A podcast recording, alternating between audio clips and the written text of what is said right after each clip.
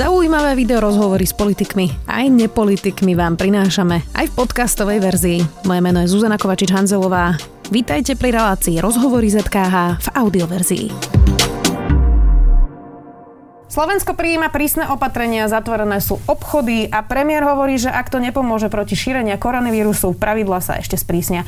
Ako je na tom hlavné mesto, ktoré má najviac nakazených? Majú ľudia očakávať uzavreté mesta ako v Českej republike alebo zákaz vychádzania ako v Taliansku? To už sa spýtam primátora Bratislavy. Matúša Vala, vítajte. Dobrý deň. Pán Valo, tak núdzový stav, čo to presne pre Bratislavu konkrétne znamená? Uh, pre Bratislavu tých, tých tých interpretácií je viac, musím povedať, a nie je úplne ľahké sa v tom orientovať a nemyslím si, že že mm, štát vydal nejaké úplne jasné nariadenie, ako sa v tom orientovať aj, aj pre samozprávy. Ale my, my sme v mimoriadnom stave, lebo núdzový stav, pokiaľ chápem, platí pre nemocnice. Tam je aplikovaný, aby, ho, aby mohli oni uh, narábať o mnoho rýchlejšie a flexibilnejšie s personálom, so zariadením a tak ďalej. To je celé správne. My sme v mimoriadnom stave. To znamená, že Mm, je to, je to situácia, ktorá dovoluje uh, napríklad samozpráve uh, nakupovať veci bez verejného obstarávania. Čo, samozrejme, Ale iba určité veci. Iba samozrejme určité veci. Všetky veci, čo sa týkajú samozrejme krízy. To znamená, že dneska máme dvoch ľudí, ktorí full time uh, sedia a zvažujú všetky ponuky. Nakupujeme asi za milión eur všetky veci. Ale my už to riešime dlho. My sme sa na tú krízu pripravovali trošku dlhšie, ako to vypuklo. To znamená, že my to riešime dlhšie, akurát, že Teraz tie nákupy sú e, dosť obťažné, je, napríklad prídu veci bez certifikácie, to nekupujeme zatiaľ, e, prídu veci, ktoré boli nejak objednané a potom prídu nejaké iné veci, musím povedať, že veľa rôznych priekupníkov je v tomto zrazu a, a to je to, mm, čo nám dovoluje vlastne táto mimoriadná situácia. My sme ešte predtým, ako štát vyhlásil mimoriadnú situáciu, týždeň predtým, alebo viac, sme urobili to, že sme zrušili všetky naše verejné podujatia. Zrušili sme, poprosili sme všetky organizácie, ktoré organizovali verejné podujatia, aby si to rozmysleli. Zavreli sme galériu, múzea, zakázali sme návštevy v domoch seniorov, Obmedzili sme kontakt e, našich e, pracovníkov e, na, napríklad na klientskom centre s občanmi a začali sme sa na to pripravovať a vlastne už týždeň dozadu 9. sme spolu s, s mestskými časťami, ktoré je to v ich kompetencii, zrušili vlastne škol, školy. No a, a tu chcem zastaviť. Vy ste boli vlastne prví, ktorí akože uh, začali robiť reálne prísne opatrenia. A až potom vlastne nasledovali vládne opatrenia. Máte pocit, um, že k tomu pristúpila vláda neskoro, alebo že to bolo na váš podnet, keď vy ste teda naozaj urobili ten prvý krok? Um, Úplne prvý bol e, župan Ďuro Droba, ktorý to zrušil v nedelu. Povedal, že to od pondelka ruší. My sme mali v pondelok ráno, to bolo 9. myslím, že stretnutie so starostami a starostkami u mňa na magistráte, kde sme takisto po porade povedali, že ideme do toho a rušíme to. To už bublalo dlhšie.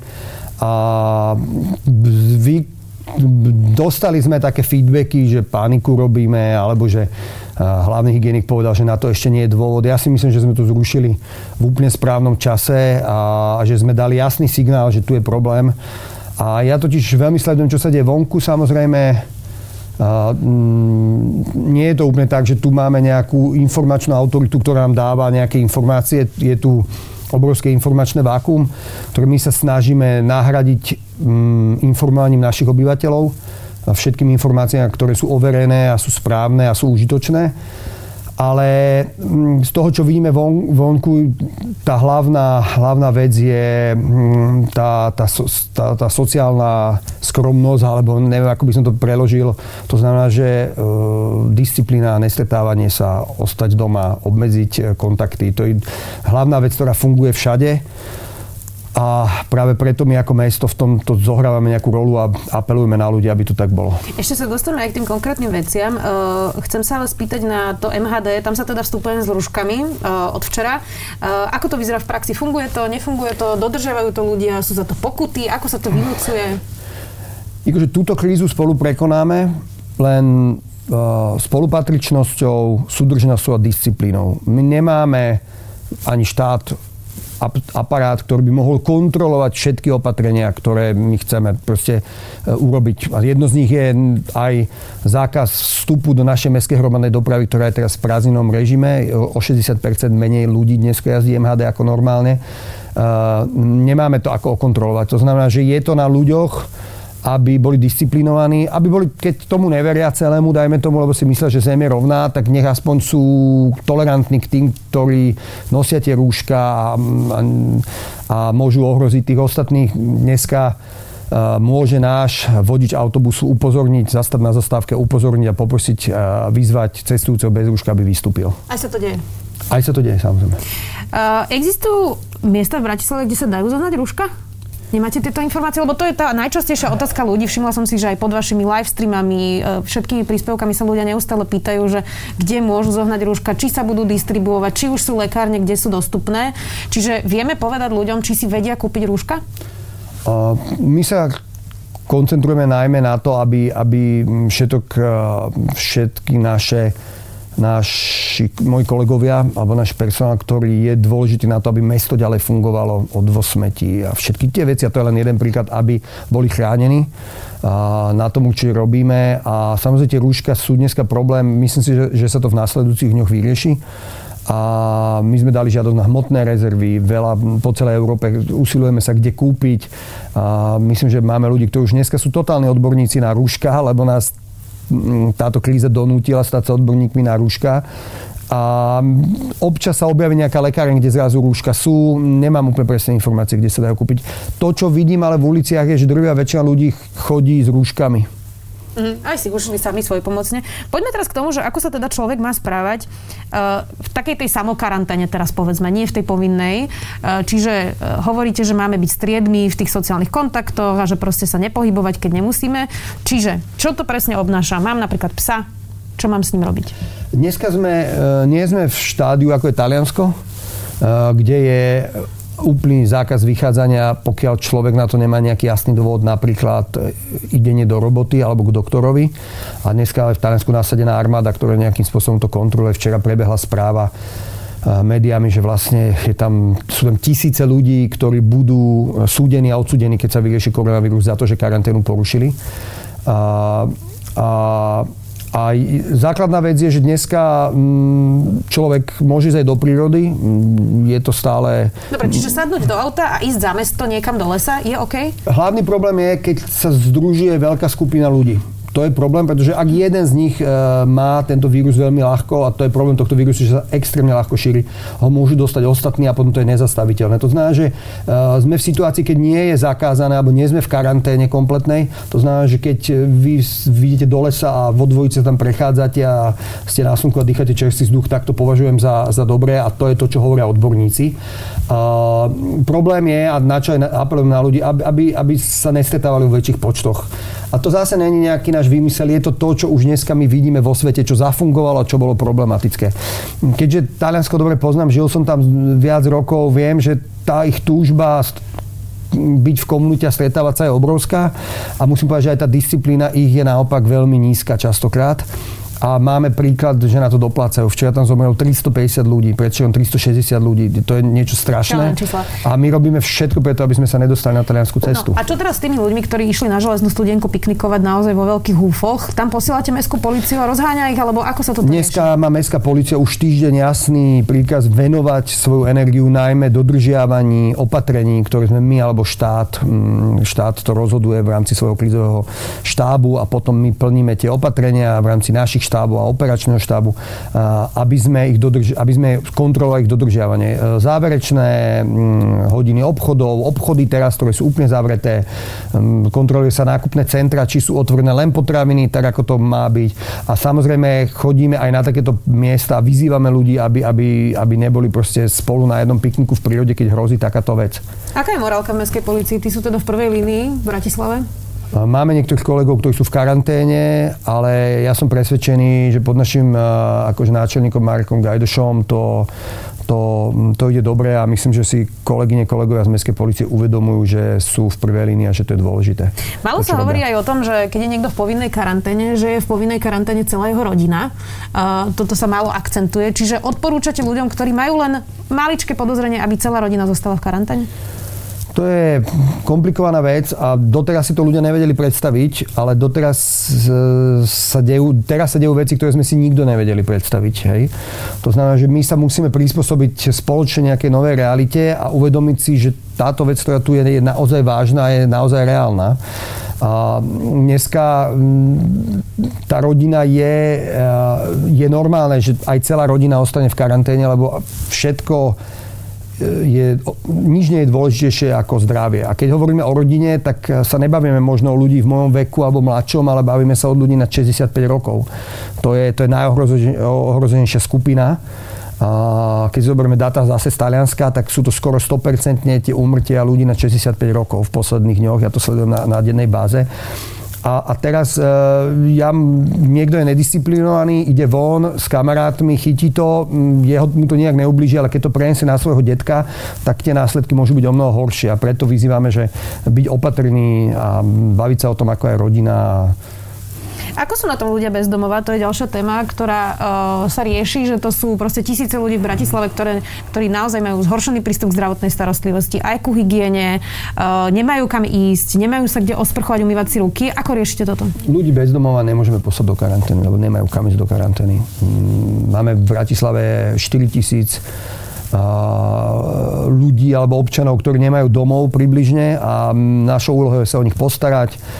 Dávame do toho veľa energie a nemalé finančné prostriedky, ale je to dôležité, pretože... Čo robíte? Skúste mi vymenovať, že... Úplne konkrétne robíme to, že pre nich chystáme a pripravujeme centrum, e, kde budú, kde oni tieto časť, e, kde ich vieme dať do izolácie, e, samostatne do izolačných jednotiek a vieme najmä sa pripraviť na to, že všetky nízkoprahové centra alebo, alebo, alebo organizácie, ktoré sa starajú o ľudí bez domova, či je to Depol alebo, alebo ostatné ako, nám hlásia, že sú tesne pred úplným naplnením kapacít, takže chystáme aj nové kapacity, aby, aby sme túto ohrozenú skupinu obyvateľov ochránili, ale zároveň ochránime aj celú Bratislavu, pretože oni uh, nemá nad nimi v podstate policia nevie, kde sa hýbu, nemajú adresu, radi sú v skupinách, nevedia sa dostať do karantény, tá ich disciplína je trošku menšia. To znamená, že robíme e, to, čo mesto má robiť, stará sa o nich e, a nielen o nich, ale aj o všetkých ostatných obyvateľov. Dobieha nás teraz to, že roky Bratislava na to kašľala? Situácia s ľuďmi bez domova je v Bratislave zlá a musím povedať, že som presvedčený, že Bratislava na to roky kašľala. Či by to bolo ľahšie, keby ich bolo 2000? Pravdepodobne áno, ale aj tak tie opatrenia by sa museli urobiť. Jasné. Uh, premiér hovorí, že teda tie opatrenia sa budú možno aj sprísňovať.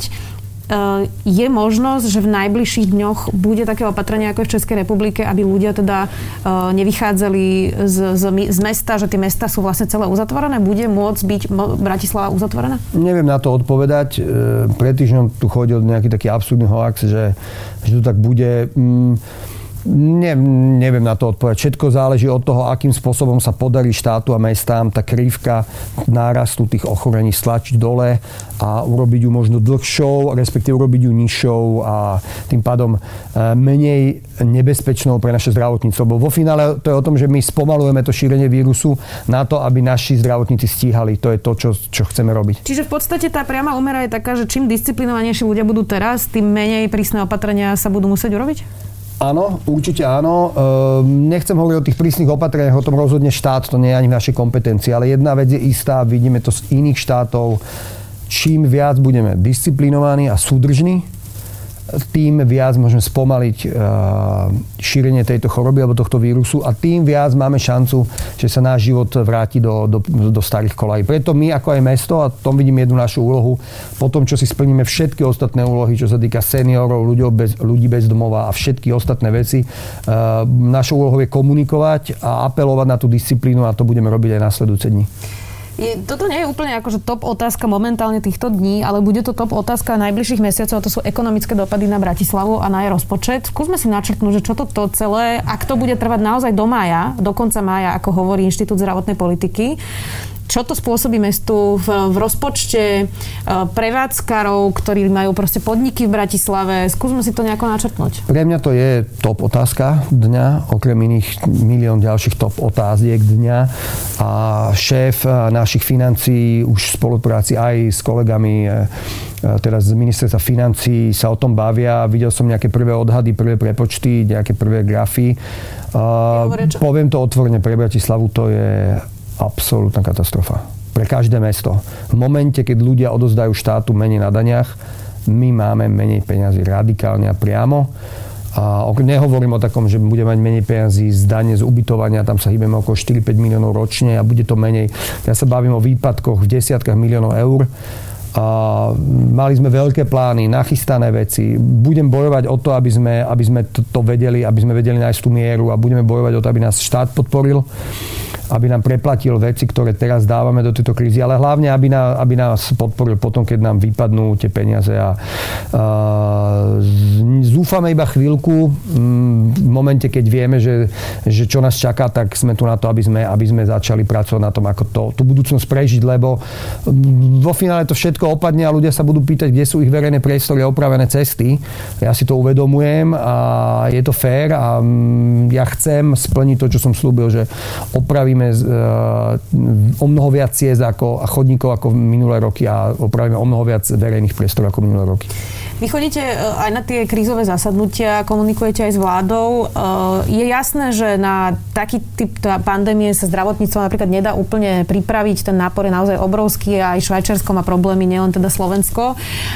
Viem, že v Belgicku mi písala kamarátka, ktorá robí doktorku, že nemá tiež rúška vôbec, čiže nie je to iba naša situácia. Ale teraz celkovo váš pocit z toho, či Slovensko má tých ľudí vo verejnej službe naozaj pripravených na krízy? Či vôbec niekto tu premyšľal nad tým, prečo štátne hmotné rezervy nemali vlastne rúška na sklade? Ako je možné, že ich dokupujú až teraz? Toto sú otázky, ktoré si kladiete? Mali ste pocit, že z tých, z tých rokovaní, že sme na to pripravení? Takto, že ja sa usilujem veľmi uh, ako keby s čistou hlavou sa pozerať na to, uh, kde sa náš mestský problém nachádza v škále všeobecných problémov. To znamená, že áno, máme viaceré problémy, Áno, máme veľmi veľa nezodpovedaných otázok od štátu. Na druhej strane vidím aj to, že hlavný problém je tu, je tu zdravotníctvo. To znamená, že usilujem sa nejakým spôsobom zaťažiť e, akúkoľvek štruktúru ako mesto čo najmenej na to, aby ona už v tejto svojej podstate aj niekedy mizérii, lebo netvárme sa, že, že všetky naše štruktúry nášho štátu sú na to, že úplne super pripravené, aby dokázali pomôcť najmä zdravotníctvu, zdravotníctvu, zdravotníctvu. To je hlavná vec. A ja vidím jednu z rolí v mesta, aby sme robili support každému alebo štátnym, štátnemu úsiliu o to, aby zdravotníctvo fungovalo. To je základ. To znamená, že my sme napríklad aj vďaka našim mestským častiam hostom skvelým, eh, ponúkli mm, štátu, že vieme všetkých eh, ľudí, ktorí sú zložky, či to zdravotníci, policajti, mm, sociálni pracovníci, to sú naši mesky, ich deti do 10 rokov vieme mať v takých denných táboroch a vie byť o nich postarané na to, aby oni mohli chodiť do roboty. Napríklad to je vec, ktorá sa robí v Rakúsku. Takže my sa usilíme o toto a, a, a áno, um, nie je to tak, že ja napíšem nejakú otázku tam, kde mám a, a, a do pol dňa mi dojde nejaká odpoveď. Nie, tie odpovede mi nám nechodia, ale zvládame to ako všetci, všetci robíme, čo treba a komunikáciu so štátom máme otvorenú a dneska sa stretávame s ministerkou Sakovou, takže že budeme zase sa pýtať ďalšie veci a apelovať na niektoré veci. Tak uvidíme, ako sa to bude vyvíjať v najbližších dňoch. Ďakujem veľmi pekne, že ste si našli v tejto kríze čas. Dnes to bol primátor Matúš Valov. Ďakujem. Uh, ďakujem veľmi pekne a, a ja chcem všetkých poprosiť o dve veci. Súdržnosť a disciplínu, lebo pretože naša jediná vakcína je disciplína. Takže ďakujem pekne. Počúvali ste podcastovú verziu relácie Rozhovory ZKH. Už tradične nás nájdete na streamovacích službách, vo vašich domácich asistentoch, na Sme.sk, v sekcii Sme video a samozrejme aj na našom YouTube kanáli Denníka Sme. Ďakujeme.